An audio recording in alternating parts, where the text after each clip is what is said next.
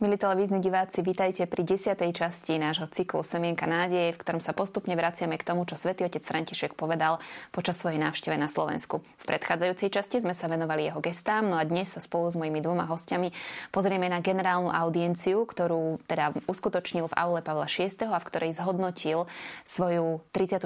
apoštolskú cestu. Táto apoštolská cesta sa začala na Svetej Omši, ktorú slávil na záver 52. Medzinárodného eucharistického kongresu v Budapešti a teda budeme trošku hovoriť aj o tomto kongrese, konkrétne teda o tej Svetej Omši a bude to s mojimi dvoma hostiami, ktorými sú otec Marek Vaňuš, verbista. Otec Marek, vítajú nás v štúdiu. Ďakujem.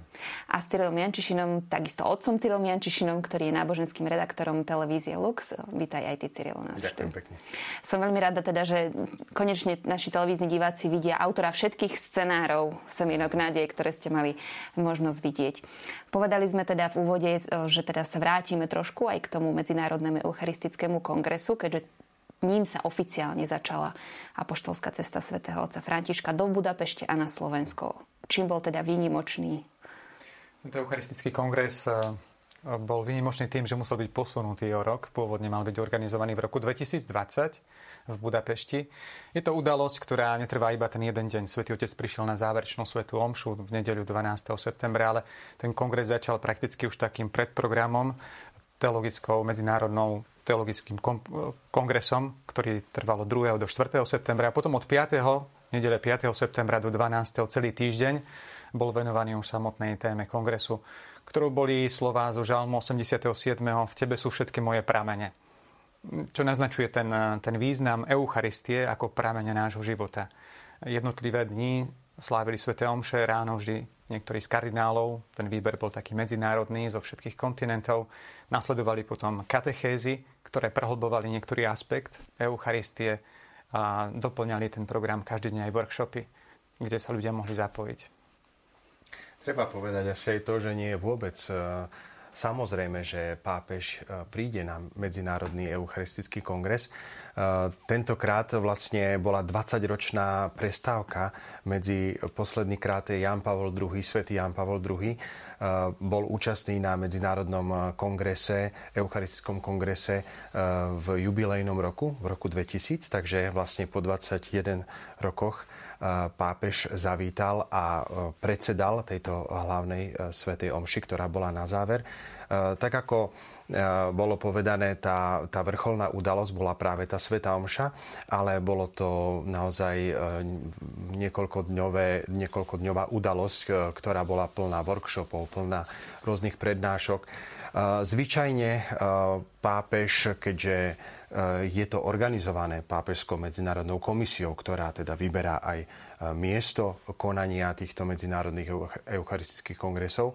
A zväčša e, však sú vysielaní pápežskí delegáti, ktorí, ktorí potom zavítajú ako v mene pápeža na týchto eucharistických kongresoch taká možno zaujímavosť, že práve táto komisia, ktorá má na starosti prípravu medzinárodných eucharistických kongresov, e, práve od roku 2001 predstav tejto, kongres, tejto komisii aj náš kardinál Tomko. Takže sú tam e, rôzne také prepojenia aj, aj so Slovenskom svojím spôsobom, e, s touto organizáciou.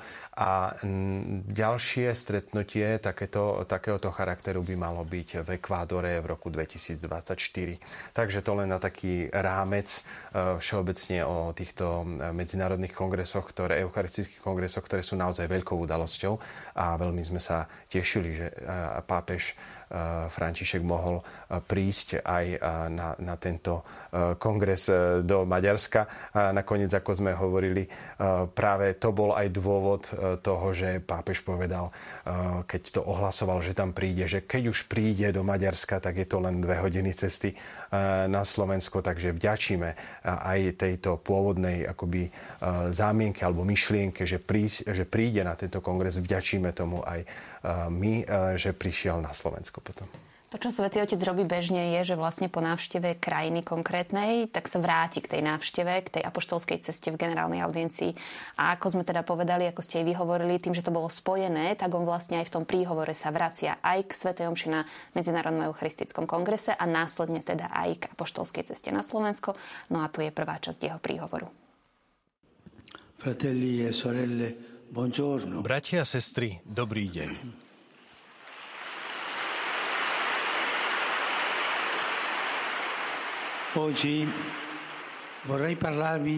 Dnes by som vám chcel hovoriť o apoštolskej ceste do Budapešti a na Slovensko, ktorá sa skončila práve pred týždňom v stredu.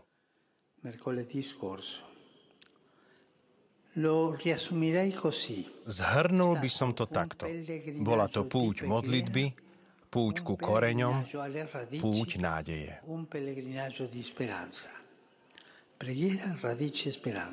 Modlitba, korene a nádej. Prvou etapou bola Budapešť, kde sa konala záverečná svetá omša Medzinárodného eucharistického kongresu, ktorý bol kvôli pandémii odložený presne o rok.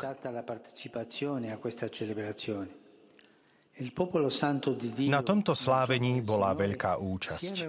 Svetý Boží ľud sa v pánov deň zhromaždil pred tajomstvom Eucharistie, ktorým sa neustále rodí a obnovuje. Obímal ho kríž, ktorý stál pred oltárom a ukazoval ten istý smer, ktorý naznačuje Eucharistia, teda cestu pokornej a nezištnej lásky, veľkorysej a úctivej lásky voči všetkým, cestu viery, ktorá očisťuje od svetskosti a vedie k podstate.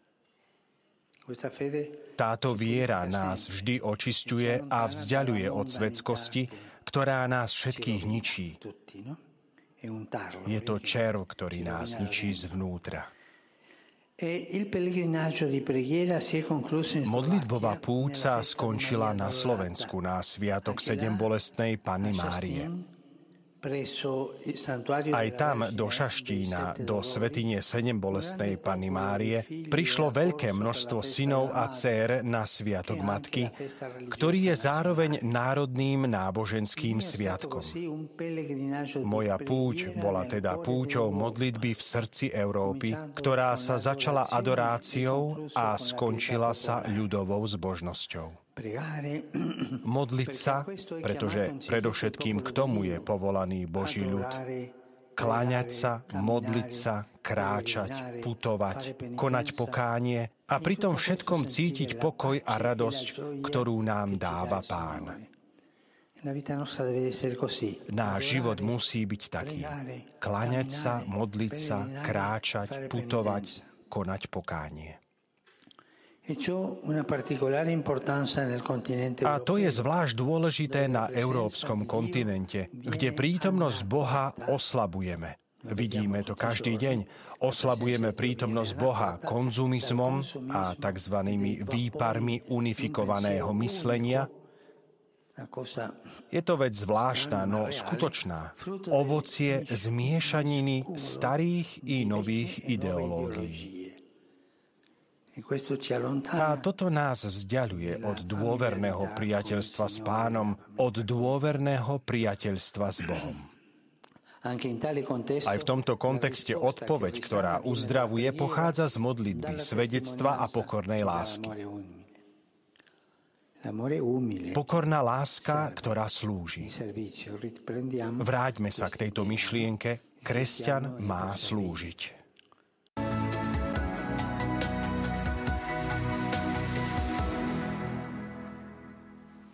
V tejto prvej časti okrem iného Svetý Otec hovorí, moja púť bola teda púťou modlitby v srdci Európy, ktorá sa začala adoráciou a skončila sa ľudovou zbožnosťou.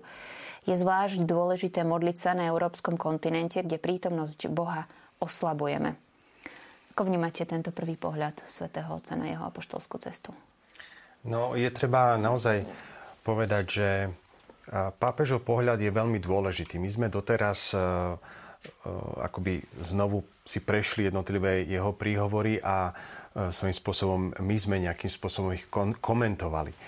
A e, zrazu sám pápež komentuje svoju vlastnú cestu a vidím v tom naozaj veľkú takú hĺbku v tom zmysle, že ako prvé, čo povedal, že, že bola to púť modlitby. Uvedomujem si, že pápež má skutočne takú, taký pohľad celocirkevný A aj to, že vypichol práve Európu, že potrebuje veľmi modlitbu, pretože sa vzdialujeme od Boha a aj pomenúva konkrétne e, fenomény, ktoré, ktoré, na základe ktorých takto tvrdí. E, a hovorí, že modlitba a činorodá láska je liek na toto. Takže mm, uvedomil som si vlastne aj ja, že pápež skutočne Eh, vnímal ako prvú vec, že ide sa spolu v srdci Európy modliť s ľuďmi. A vypichol práve adoráciu eh, v Budapešti a zaujímavé je, že použil aj výraz ľudovú zbožnosť v súvislosti so šaštinou. Tam sme to videli, že hm, aj to jeho gesto na konci eh, šaština, o ktorom sme rozprávali, v minulej relácii, eh, kde venoval Zlatú rúžu pane Márii, sedem bolesnej.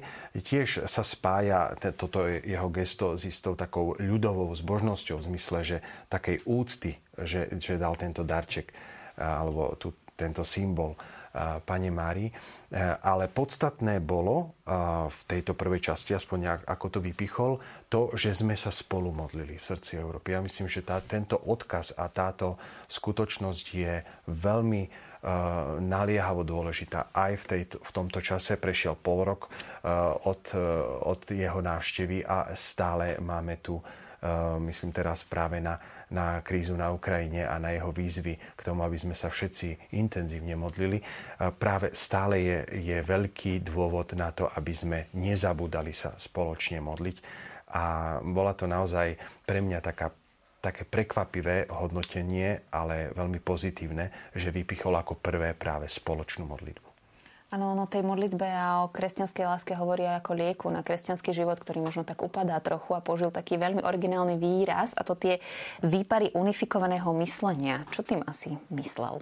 Svetý Otec často používa veľmi trefné obrazy a mnohokrát nové, ktoré nás nútia trochu rozmýšľať.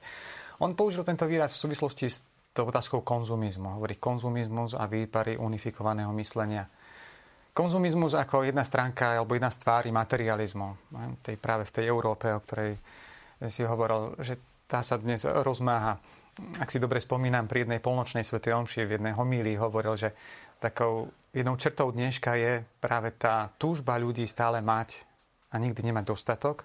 A tak prichádzame k takej pahltnej nenásytnosti, ktorá privádza k paradoxu, že jedni ľudia majú toho množstvo a nevedia, čo s tým, zatiaľ čo iní ľudia hľadujú.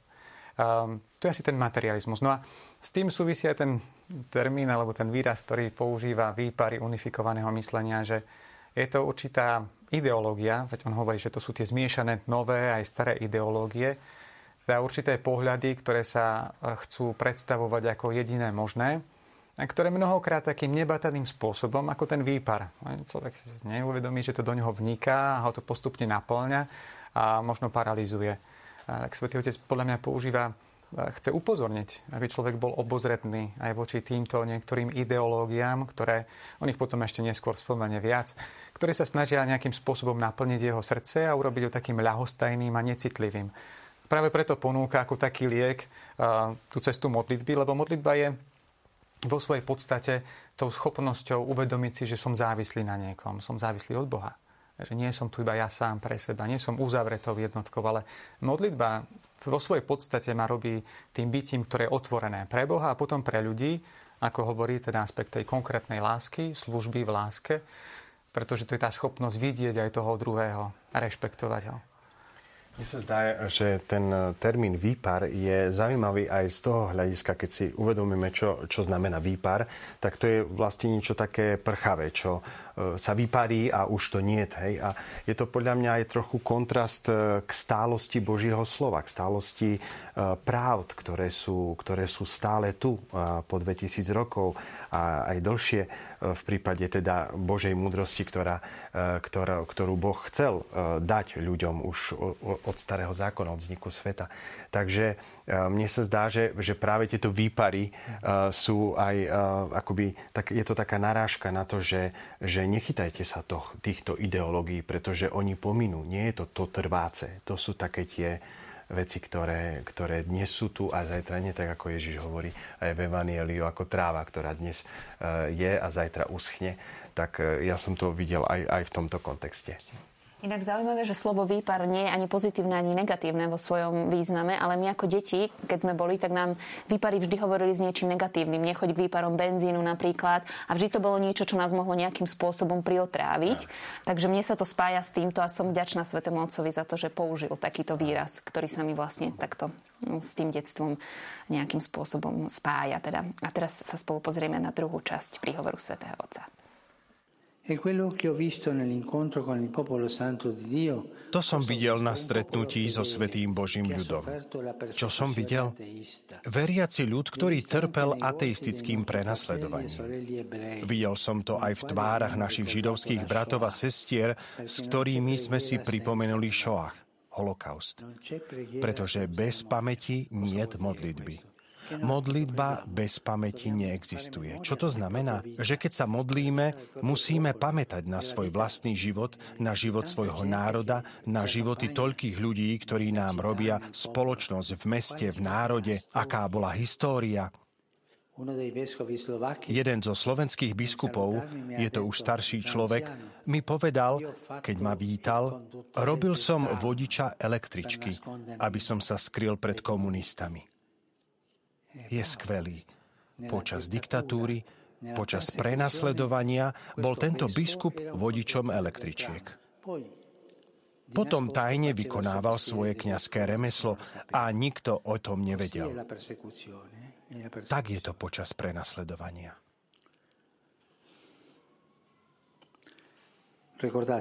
Pamätajte, bez pamäte nie je modlitby. Modlitba spomienka na vlastný život, na život svojho národa, na históriu. Pamätať a spomínať. To prospieva a pomáha nám to modliť sa.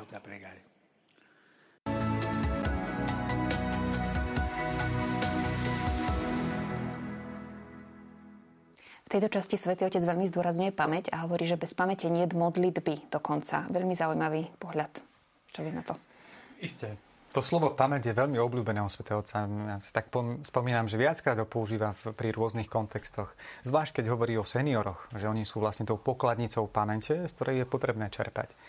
Osobne som presvedčený, že je to aj tak hlboko biblický pojem, pretože tá pamäť znamená v tej modlitbe prinášať tú skúsenosť s pánom, to, čo som zažil. Pripomínať si jeho, jeho pôsobenie v mojom živote. Ak, ak to zabudnem, tak modlitba ako keby strácala niečo podstatné.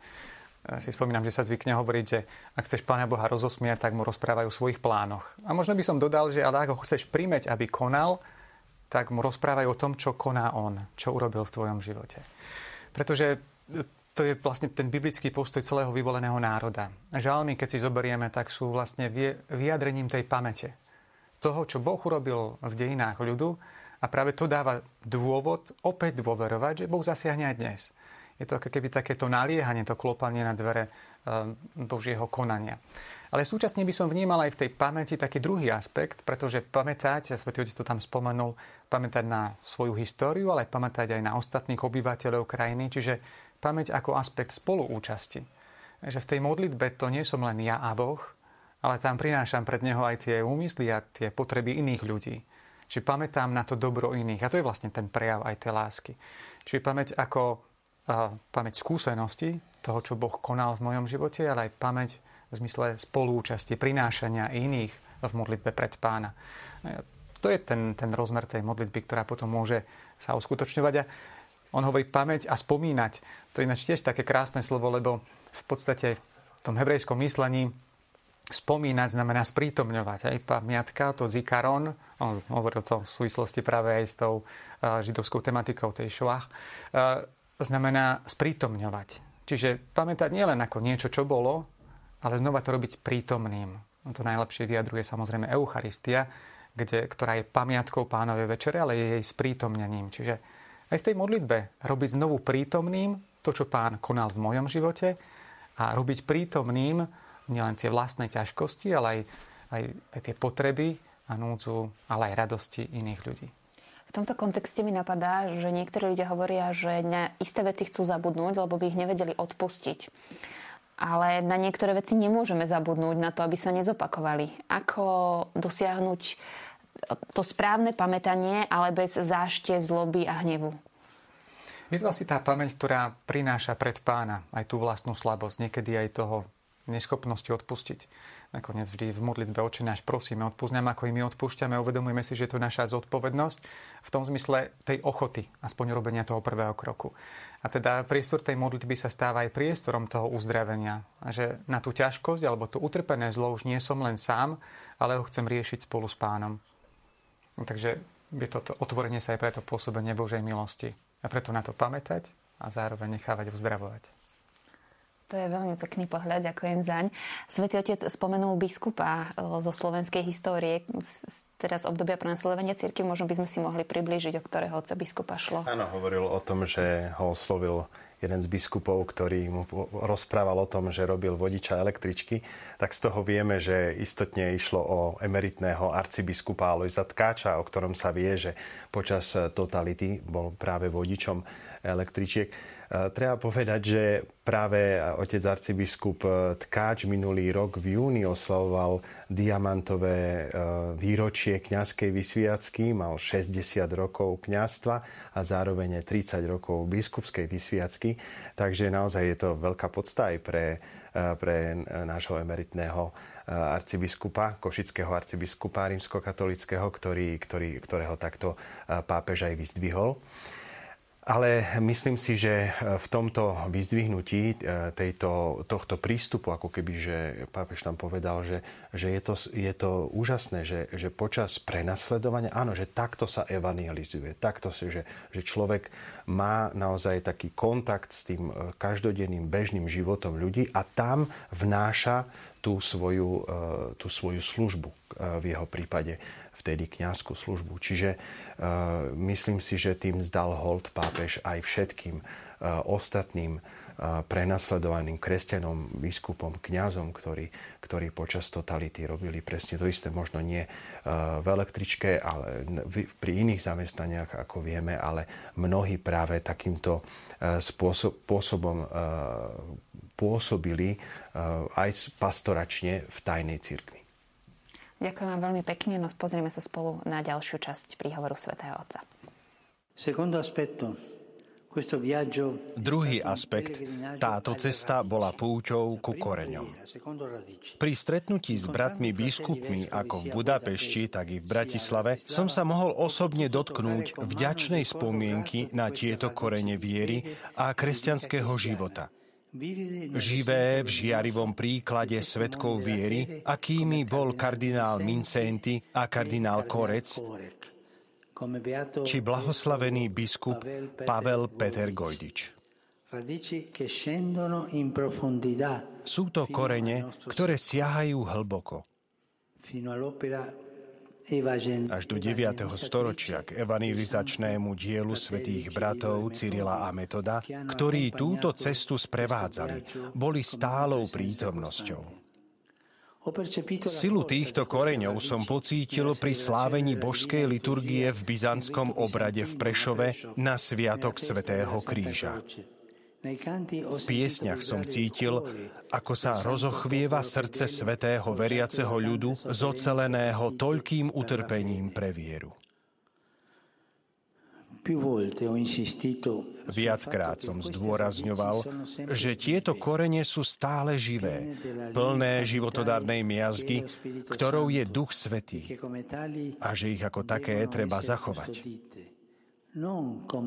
Nie ako muzeálne exponáty, nie ideologizované a využívané v záujme prestíže a moci na upevnenie uzavretej identity. Nie. To by znamenalo zradiť ich a sterilizovať. Cyril a Metod pre nás nie sú postavy, ktoré si treba pripomínať, ale vzory, ktoré treba napodobňovať. Učitelia, od ktorých sa vždy môžeme učiť duchu a spôsobu evangelizácie ako aj občianskej angažovanosti. Počas tejto cesty do srdca Európy som často myslel na otcov Európskej únie, ako o nej snívali.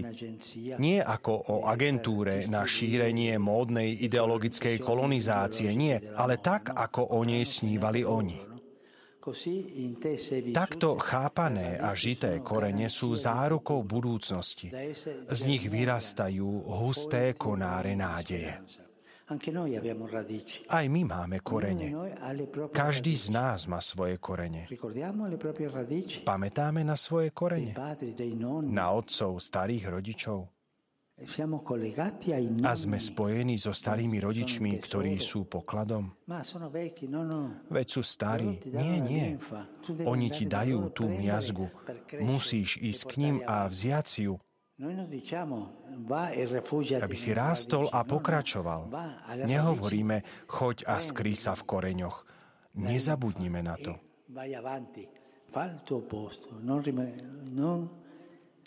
dimenticatevi di questo. E a opakujem vám to, čo som už toľkokrát povedal, ten veľmi krásny verš. Všetko, čo má strom v korune, pochádza z toho, čo má pod zemou. Môžeš rásť do tej miery, do akej si spojený s koreňmi. Odtiaľ k tebe prichádza sila. Ak odrežeš korene, všetko nové, nové ideológie, k ničomu ťa to neprivedie, nedáva ti to rásť skončíš zle.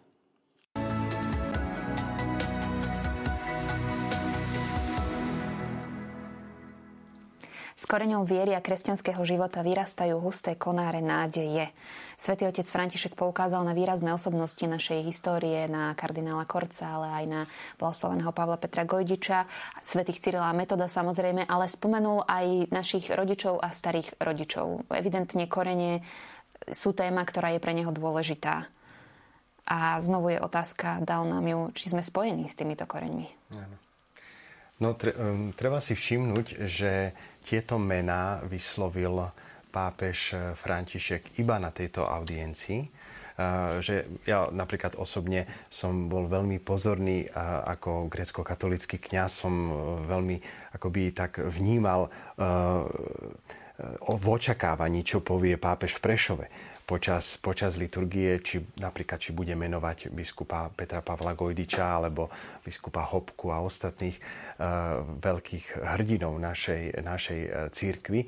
A tam som si všimol, že v, v Prešove napríklad uh, povedal len tak, takú všeobecnejšiu vetu, že myslím na mučeníkov, ktorí v tomto národe vydávali svedectvo Kristovej lásky vo veľmi ťažkých časoch.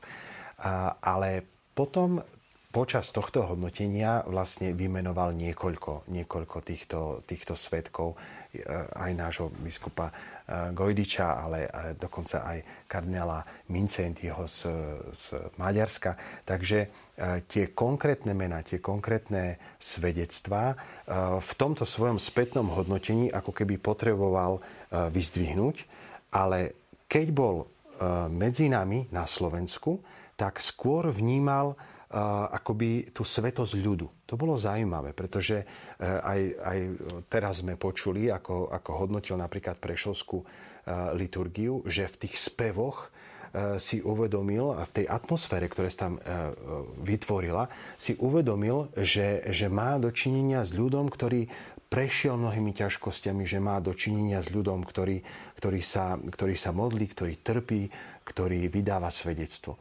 Takže sú to také, také zaujímavé dva pohľady, e, že pápež vnímal ako celok a potom mal potrebu, samozrejme, e, videli sme teraz aj konkrétne pomenovať tieto jednotlivé osobnosti.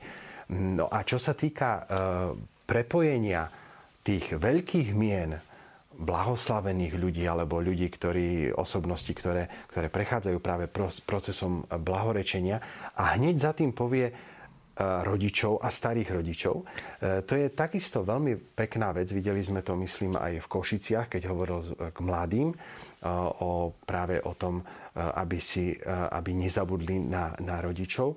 A myslím si, že naozaj je to veľký odkaz predovšetkým pre tú najmladšiu generáciu, ale myslím, že pre každú generáciu, ktorá, ktorá je vlastne v kontakte, alebo ktorá ešte má možnosť byť v takomto osobnom kontakte so svojimi rodičmi a starými rodičmi. A ja v tom vidím naozaj e, taký, taký veľký odkaz pápeža, aby sme nežili nezakorenení, aby sme nežili, možno to súvisí práve aj s tými ideológiami, alebo možno aj s modernou dobou, s tým, že dnes vidíme mladých, že, alebo aj, aj strednú generáciu, že veľa času trávi na internete, na Facebooku, na, na rôznych teda sociálnych sieťach, na mobile. Hej, niekedy sa nevieme dokonca ani pri stole poriadne rozprávať, pretože každý tak trošku uh, sleduje skôr svoj mobil a podobne. Aj k tomuto pápež veľakrát hovoril. Uh, ale byť mať čas na svojich rodičov a na svojich starých rodičov, byť s nimi v kontakte, je pre ňoho skutočne veľkou devizou, ktorú cíti potrebu pripomínať a ja myslím, že mali by sme naozaj všetci túto, túto jeho radu si zobrať k srdcu. V, tomto, v tejto časti príhovoru hovoril aj o ideológiách. Tomu sa tiež venuje pomerne často novým ideológiám. Čo s tým? No spomenul to práve v kontexte tých koreňov, že keď človek odreže korene, tak potom prepadá tým novým ideológiám a neskončí dobre, skončí zle. tak to povedal. E, pápež veľmi často spomína ideológie. To vlastne, no to, ideológia je niečo, čo si nárokuje patent na úplnú pravdu a Pápež možno aj tak pripomína, že ideológia nie je niečo, čo nemôže ísť e, vôbec do súladu s kresťanstvom. Pretože pre nás tou pravdou je Kristus a teda máme účasť na pravde do tej miery, do akej sme v spojení s Kristom.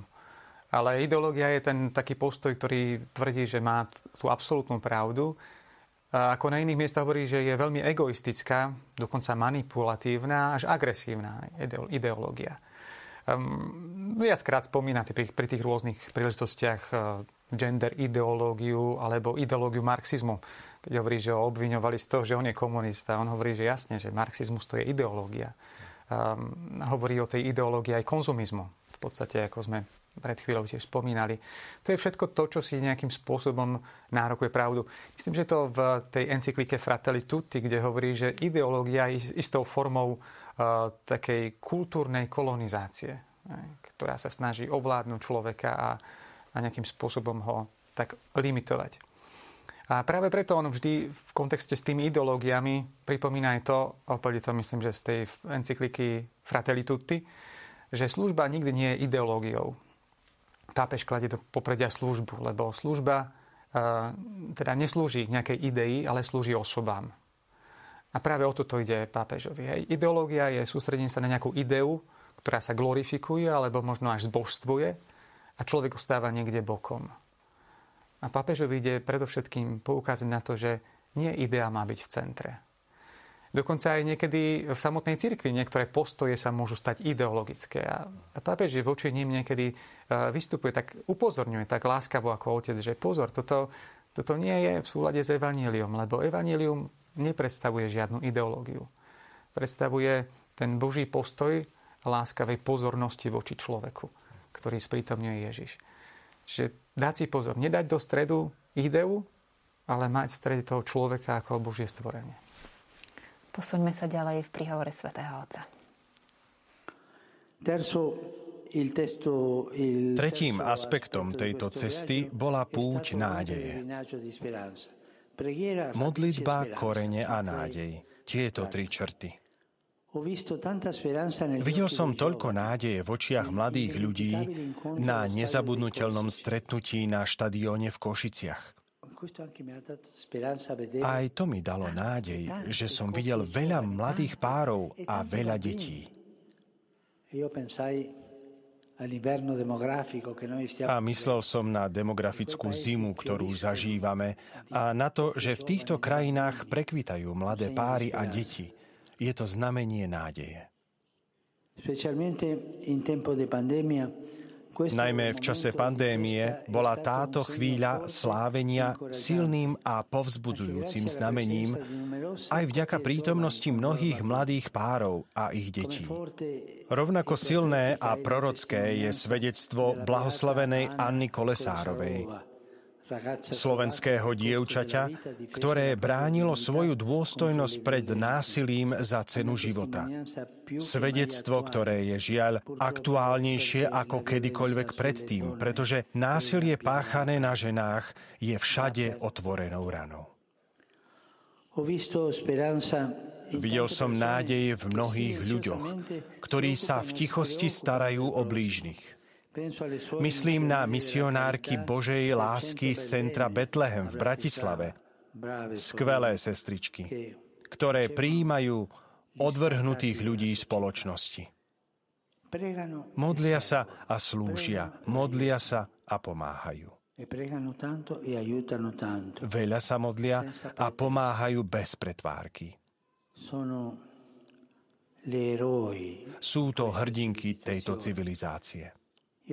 Chcel by som, aby sme všetci prejavili vďačnosť Matke Tereze a týmto reholným sestrám. Všetci spoločne potlesk pre tieto skvelé sestry.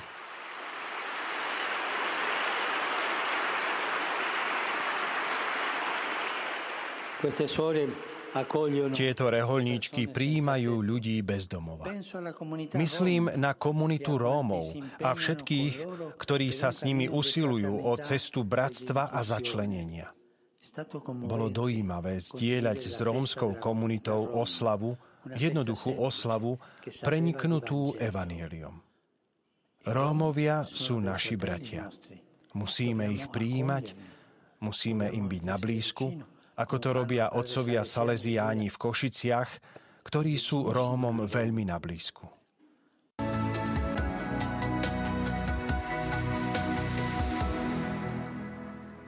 V tejto časti Svetý Otec vyzdvihol niektoré momenty, ktoré jemu osobne dali veľkú nádej a boli to úplne konkrétne situácie tu z návštevy na Slovensku. Napríklad si vypýtal potlesk pre sestry matky Terezy, čo bolo určite veľmi milé gesto. Spomínal to už aj otec Juraj Vítek v minulej relácii, že teda sestry o tom samozrejme nevedeli, pretože oni nemajú ani televízor.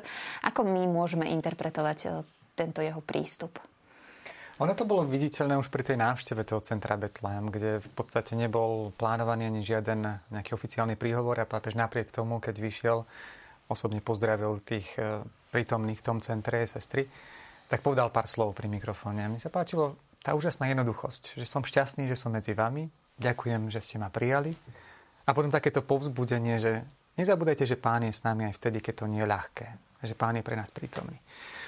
E, Svetý aj tým pozvaním k tomu potlesku pre, pre sestry Matky Terezy si myslím si, že uh, ukázal takú, taký záujem o tých, ktorí nie sú možno v centre pozornosti. A to vnímam u neho, že sa snaží dať tú dôstojnosť ľuďom, ktorým je zaznávaná z, dô, z rôznych dôvodov, pretože sú starí, lebo sú chorí, možno pretože sú chudobní, jednoducho nie sú na tých titulkoch, ako sa hovorí, tých novín. A, čiže pozvať potlesku znamená vyjadriť tú dôstojnosť. Hej? Ako ukázať, že naozaj títo majú svoju cenu. A teda zvlášť samozrejme aj tým, ktorí sa o nich starajú, tak možno úplne bez toho, že by o tom veľa hovorili, pretože aj tie sestry Matky Terezy konajú tú službu, mnoho, teda robia ju tak úplne nezištne a robia ju v skrytosti. Takže Svetý Otec nás snaží poukázať aj s tým spôsobom inšpirovať. Toto, čo oni robia, tak môžem to nejakým spôsobom konať aj ja je poukázaním na toto dobro, ktoré je mnohokrát skryté, Svetý Otec usiluje inšpirovať aj všetkých ostatných nás veriacich, aby sme nasledovali túto cestu. Áno, ja si myslím dokonca, že to bolo gesto pre nás, pretože on vedel, že sestry Matky Terezy ten potlesk neuvidia, pretože nemajú televízor. Možno im niekto povie, že sa také niečo udialo, ale že asi nám chce povedať, že toto je naozaj dôležité, to, čo robia a my si to máme uvedomiť, tí ostatní, ktorí máme možnosť to vidieť. Táto jeho návšteva bola plná rôznych tých semienok, o ktorých hovoríme vlastne počas celých týchto desiatich relácií, semienok nádeje. Aké, ako my môžeme vnímať, že sú tie, tie semienka nádeje, ktoré, na ktoré on nám tak zvlášť možno aj počas tohto, tejto časti príhovoru chce poukázať? Ano, ja si myslím, že toto si treba osobitne všimnúť a doceniť, že pápež prináša istý pohľad, ktorý my sami e, nevieme mať na Slovensku. Ja e, nechcem sa teda nejakým spôsobom prirovnávať k tomu, ale mám aj takú osobnú skúsenosť s tým. Ja som niekoľko rokov žil e, v Taliansku a uvedomil som si hneď prvýkrát, keď som vlastne ako 18-ročný vycestoval a bol som dva roky mimo Slovenska, som si až vtedy uvedomil, že som v z očí v oči vlastne tej situácii, že človek opustí vlastnú krajinu a zrazu sa nachádza úplne inom kontexte kultúrnom a aj náboženskom a z rôznych aspektov, že až vtedy som si ako keby uvedomil, čo doma máme. Až vtedy som si začal ja vážiť e, niektoré aspekty, ktoré som predtým bral za úplne samozrejme, ale práve v konfrontácii s tou situáciou inde som si uvedomil, že nie sú samozrejme všade. A teraz pápež, ktorý má samozrejme o mnoho väčší prehľad a ako hlava katolíckej cirkvi, e, zároveň aj navštevuje jednotlivé kúty zeme a vidí e, realitu, ktorá je nielen teda v Európe, v Taliansku alebo e, u nás vo východnej Európe, ale má, má naozaj všeobecný prehľad. Z jeho úst počuť tieto ocenenia, by som povedal, jednotlivých aspektov, počínajúc s rodinami, mladými rodinami, deťmi, ale aj e, týmto ostatným aspektom, ako, ako ten, e, tá práca pre chudobných alebo práca s Rómami, ako sme počuli. To sú všetko veci, ktoré jemu samému podľa jeho slov dali nádej, dali, boli povzbudením pre ňo. A myslím si, že mali by sme si aj my uvedomiť na Slovensku, že toto sú naše poklady toto sú naše, je to naša realita, v ktorej my žijeme, ktorú si možno veľmi neuvedomujeme, ale zároveň e, sme istým obohatením v celom kontexte, povedzme, že teraz Európy, keď nie sveta, ale aspoň teda v tomto našom e, kontinente, že sme istým obohatením a že niekto, kto príde zvonku a navštíví nás a má takéto slovo, vážne slovo ako, ako pápež, uh, tieto aspekty vyzdvihne. Takže ja by som v tom videl naozaj veľmi, veľmi krásnu uh, akoby e, časť toho, toho, páp, to, toho pápežovho hodnotenia, a myslím si, že môže nám v tomto naozaj byť aj takým pozbudením, že to nie je, že to nie je niečo také akoby, že druhoradé, že napríklad tu máme tie mladé rodiny alebo tie ostatné veci, ktoré spomínal, ale že sú to dôležité veci, ktoré treba ale rozvíjať. On vlastne hovorí o tých mladých rodinách aj v kontexte tej demografickej zimy, ktorú spomenul už aj predtým. Áno, áno. V tom období, keď tu bol na Slovensku, tak viackrát použil tento termín demografickej zimy v súvislosti s Európou, pretože poukázal na to, že mnohé rodiny sa rozhodnú radšej nemať deti, alebo mať možno iba jedno dieťa. Tak chcel povzbudiť, že aj to mať rodinu, a širšiu rodinu je znak takej veľkodušnosti a lásky samozrejme. V tej súvislosti mi napadlo, Svetý Otec úžasným spôsobom to svedectvo nádeje dáva aj tak, takou svojou všímavosťou. Jedna taká epizóda mi prišla na um práve keď ešte z toho začiatku tej návštevy, keď sa presúval Svetý Otec z prezidentskej záhrady, kde mal príhovor do katedrály Sv. Martina v Bratislave, tak popri ceste sa zrazu zastavilo jeho auto pri takých jedných rodinkách. Z hodov okolností poznám jednu z tých rodín. Sú to rodiny, ktoré majú adoptované deti. Sú tri rodiny a všetky tri mali adoptované deti. A tak vnútorne hovorili, že by tak túžili toho svetovca vidieť bližšie, ale nemali nikde inde možnosť, tak stáli pri okraji cesty. A svätý Otec, keď išiel ten, v tej kolóne, tak auto sa zrazu zastavilo a svätý Otec vystúpil a išiel priamo k ním. A teda udelil požehnanie tým deťom. A pre tieto rodiny to bolo úžasným povzbudením. A je to zaujímavé, možno až také prozreteľnostné, že akým spôsobom Svetý Otec cítil, vedel, že práve tam sa má zastaviť. Um, mal som možnosť sa rozprávať s tými rodinami a teda s jednou z nich a, a cítili to ako také veľké požehnanie. Aj také povzbudenie, lebo mať adoptované deti nie je vždy ľahké. Je to taká určitá, určitý krok dôvery a odvahy. Ide o, deti, ide o manželstva, ktoré boli bezdetné, ale sa rozhodli ísť touto cestou a vnímali to, aj túto pápežovú pozornosť, ako taký znak požehnania. Takže je to úžasné, že Svetý Otec nám dáva aj takými svojimi gestami veľké, veľmi silné posolstvo o tom, ako možno rozsývať aj tú nádej, že mnohokrát stačí byť tak viac pozorný. Semienka nádeje. Je to proste tak. Pozrime si spolu záverečnú časť príhovoru svätého Otca počas generálnej audiencie. Cari fratelli e sorelle, Drahí bratia a sestry, táto nádej, táto evaníliová nádej, ktorú som mohol vidieť počas cesty, sa uskutoční, stane sa konkrétnou, len ak sa sklbí s ďalším slovom. Spoločne. Nádej nikdy nesklame, avšak nikdy nejde sama. Spoločne. V Budapešti a na Slovensku sme boli pospolu s rôznymi obradmi katolíckej cirkvi, spolu s bratmi a sestrami iných kresťanských denominácií, spolu s našimi židovskými bratmi a sestrami, spolu s veriacimi iných náboženstiev, spolu s tými najslabšími. Toto je cesta, pretože budúcnosť bude plná nádeje, ak bude spoločná. Nie je osamotená. To je dôležité.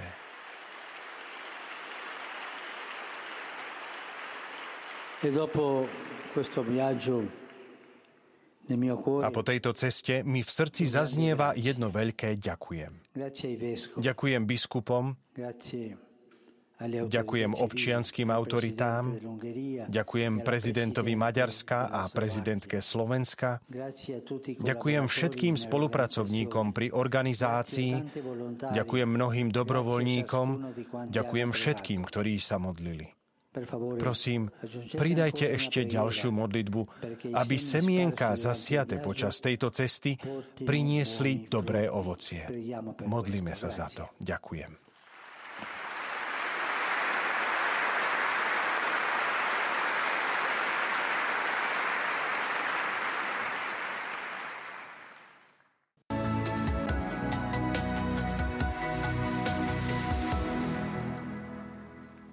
Budúcnosť bude plná nádej, ak bude spoločná, povedal svätý otec František a vyzdvihol spoluprácu medzi jednotlivými denomináciami v rámci Slovenska, aj medzi katolickými, teda medzi rímsko-katolickou, grécko-katolickou, aj medzi teda inými kresťanskými cirkvami, so Židmi, ako aj medzináboženský dialog celkovo. Um, ak sa chceme pozerať s nádejou do budúcna, čo pre našu spoločnosť, pre náš kontext znamená táto spolupráca? On zdôraznil to slovo spoločne. Že ak to má byť nádej, musí byť spoločná. Som presvedčený, že je to vlastne základný princíp eh, cirkvy ako takej. Cirkev, teda eklézia, je tá, ktorá je zvolaná, je to zhromaždenie, ktoré sa schádza, aby oslavovalo, oslavovalo, oslavovalo, oslavovalo pána. Čiže nie je to niečo o nejakom individualizme, že som to iba ja a pán Boh, ale je to spoločenstvo. A v podstate Ježiš tiež nachádzame v Evangeliu, hovorí, tú svoju túžbu vyjadruje, že aby bol jedno stádo a jeden pastier.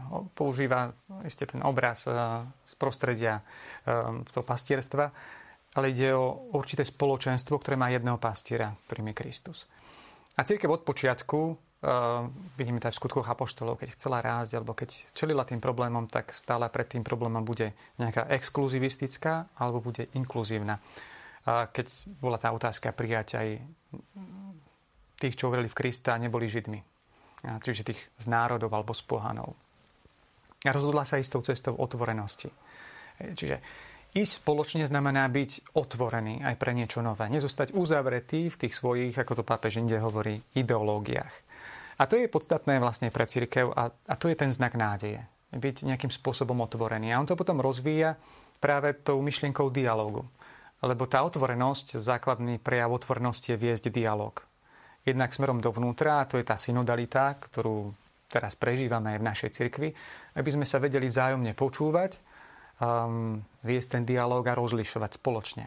Nie je to rozhodovanie niekoľkých alebo jedného, ale ide o tom vzájomné počúvanie a teda byť tu aj jeden pre druhého. Teda ten vzájomný dialog a potom dialog, ktorý je aj smerom na vonok, a to je už potom tá otázka aj ekumenizmu, tá schopnosť prijať aj tú rôznosť. Ideológia, tá sa snaží unifikovať a všetko vidieť jedno, jednoliato. Ale Svetý často pripomína, že dielo Ducha Svetého je tá jednota, ale v rôznosti, ktorá vytvára tú úžasnú mozaiku, ktorá nie je jednofarebná, ale práve tým, že je taká rôzna, môže vytvárať krásny obraz. Čiže to je ten, ten dialog aj smerom na vonok, potom v rámci ekumenizmu, v rámci rozhovorov aj so Židmi a tak ďalej. Takže to je taký podstatný moment, lebo v podstate, a to papež vyjadruje krásne v tej encyklike Fratelli Tutti, že všetci máme spoločného stvoriteľa. To znamená, že všetci sme nevyhnutne bratmi a sestrami. A že uvedomiť si to je ten základný východiskový bod, ktorý nás vedie. Lebo dialog, niektorí sa boja dialogu, pretože No a čo ja mám ustupovať z tých mojich názorov alebo z niečoho, že mám sa vzdávať hodnôt? Dialóg nie je o tom. Dialóg je o tej snahe poznať toho druhého a vedieť ho prijať. Pretože ináč riskujeme to, čo sa stalo prvým bratom v dejinách, teda Kainovi a Abelovi, teda najmä ten postoj Kaina, ktorý nebol ochotný viesť dialog, nebol ochotný prijať odlišnosť brata a vieme, ako biedne to skončilo. Čiže to pozvanie svätého Otca je kráčať tou cestou vzájomného poznania sa, rešpektovania a to je tá cesta k pokoju, ktorú tak naliehavo potrebujeme. Na záver Svetý Otec urobil príslovečnú bodku za našou reláciou, pretože spomenul aj nádej, aj teda veľa hovoril v tomto príhovore o nádej a zároveň aj tie semienka, ktoré teda majú byť zasiaté a prosí nás, aby sme sa modlili za to, aby, aby klíčili. Ako by teda chcel dať tú príslovečnú bodku. Áno, bolo to naozaj krásne, krásna taká zhoda okolností aj práve s názvom e, našej relácie. E, pretože pápež skutočne to videl ako a zhodnotil ako, ako nejaké, nejakú sejbu. Dokonca ja som si tu vypísal aj jeho slova z domu svätého Martina, kde sa tiež vrátil vlastne k tomu k obrazu rolníka, ktorý seje. A on tam povedal, rolník seje, potom ide domov a spí. On nevstáva, aby videl, či rastie, či klíči to semienko. To Boh dáva rásť. Nechajte život rásť, ako to robili Cyril a Metod. Rolník sa stará, ale nechodí každý deň na kontrolu, aby videl, ako rastie. Ak to robí, zabije rastlinu.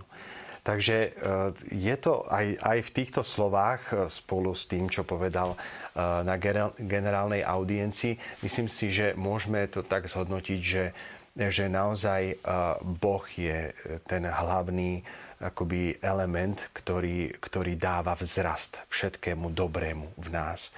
A ja si myslím, že e, táto pápežská e, návšteva, táto návšteva e, pápeža Františka na Slovensku bola skutočne veľkou vzpruhou pre nás všetkých. Možno by sme niektorí chceli vidieť hneď tie veľké stromy, alebo že teda nejak zázračne sa veci E, zmenia, alebo že všetci zrazu pochopia, e, povedzme, e, tie výzvy k dialógu a tak, ale zároveň sa možno stretneme s, neviem, so susedom alebo s, niekým, s nejakým kolegom v práci alebo v škole, kde, kde to presne nefunguje. A si povie, no vidíte, tak nefunguje to, hej, akože nič sa nezmenilo. Ale nie je to tak, nie je to tak, pretože skutočne ja, ja verím, že aj, eh, aj tieto relácie pomohli eh, nám všetkým, eh, aj mne, aj každému z nás a našim divákom k tomu, aby sme si niektoré veci uvedomili. A ja myslím, že samotné, samotné rozhodnutie, že chceme napríklad vstúpiť do dialogu alebo počúvať druhého, alebo nielen že vstúpiť do nejakého rozhovoru s tým, že musím ho presvedčiť alebo musím ja dokázať, že mám pravdu ale naozaj prijať, mať to otvorené srdce. E, to všetko sú tie semienka, ktoré už klíčia, ktoré už e, teda prinášajú svoju úrodu pomaličky, samozrejme. A tak ako pápež hovoril, netreba byť netrpezlivý, treba to nechať rásť Dôležité je však, že sa o tom hovorí, že to pripomíname a že tie naše dobré úmysly, ktoré zaiste každý z nás, verím, že v tom dobrom srdci vznikajú takéto dobré úmysly, že skúsim to a podobne. E, verím, že, že ti nám vydržia dlho a že e, vtedy, keď sa nám nedarí, že skutočne e, povieme si, začneme znovu, začneme odznovu aplikovať tieto takúto kresťanskú lásku, ktorá naozaj otvára srdce. Takže toto je aj také moje želanie e, pre nás všetkých, aby sme si tieto jeho slova naozaj vzali tak e, k srdcu a predovšetkým, aby to hoci úplne v malom, hoci v tom jednom vzťahu alebo v, tých, v tom jednom maličkom kontexte našom, aby, aby sa niečo zmenilo, aby sme sa rozhodli preto. A prosme aj Boha, naozaj, ktorý, ako hovorí, je on ten, ktorý dáva vzrast, aby, aby nám pomohol všetkým, aby sme to urobili. Ako hovorievali už naši starí rodičia, bez Božieho požehnania márne sú ľudské namáhania. Tak. Takže aj v tomto kontexte, ako hovorí Svetý Otec, že vracať sa k tým koreňom, verím, že my sme urobili, čo sme mohli. Aj vďaka tejto relácii. Semienka nádeje, za čo ďakujem teda tebe aj celému nášmu týmu a samozrejme aj tebe, Otec Marek, že si prišiel do tejto relácie. A Vždy sa môžeme vrátiť ku všetkým príhovorom, ktoré Svetý Otec predniesol na Slovensko a čo je veľmi dôležité, vždy sa môžeme modliť za to, aby to semienko klíčilo. Ešte raz vám teda ďakujem veľmi pekne obidvom. A vám, milí televízni diváci, samozrejme ďakujem za pozornosť. Všetky naše relácie sú v archíve, môžete sa k ním kedykoľvek vrátiť a samozrejme môžete sa vždy vrátiť aj k príhovorom svätého Otca a znovu si pripomínať tie semienka nádeje, ktoré chcel svojou apoštolskou cestou na Slovensku do nás zasiať. Prajem vám veľa požehnania.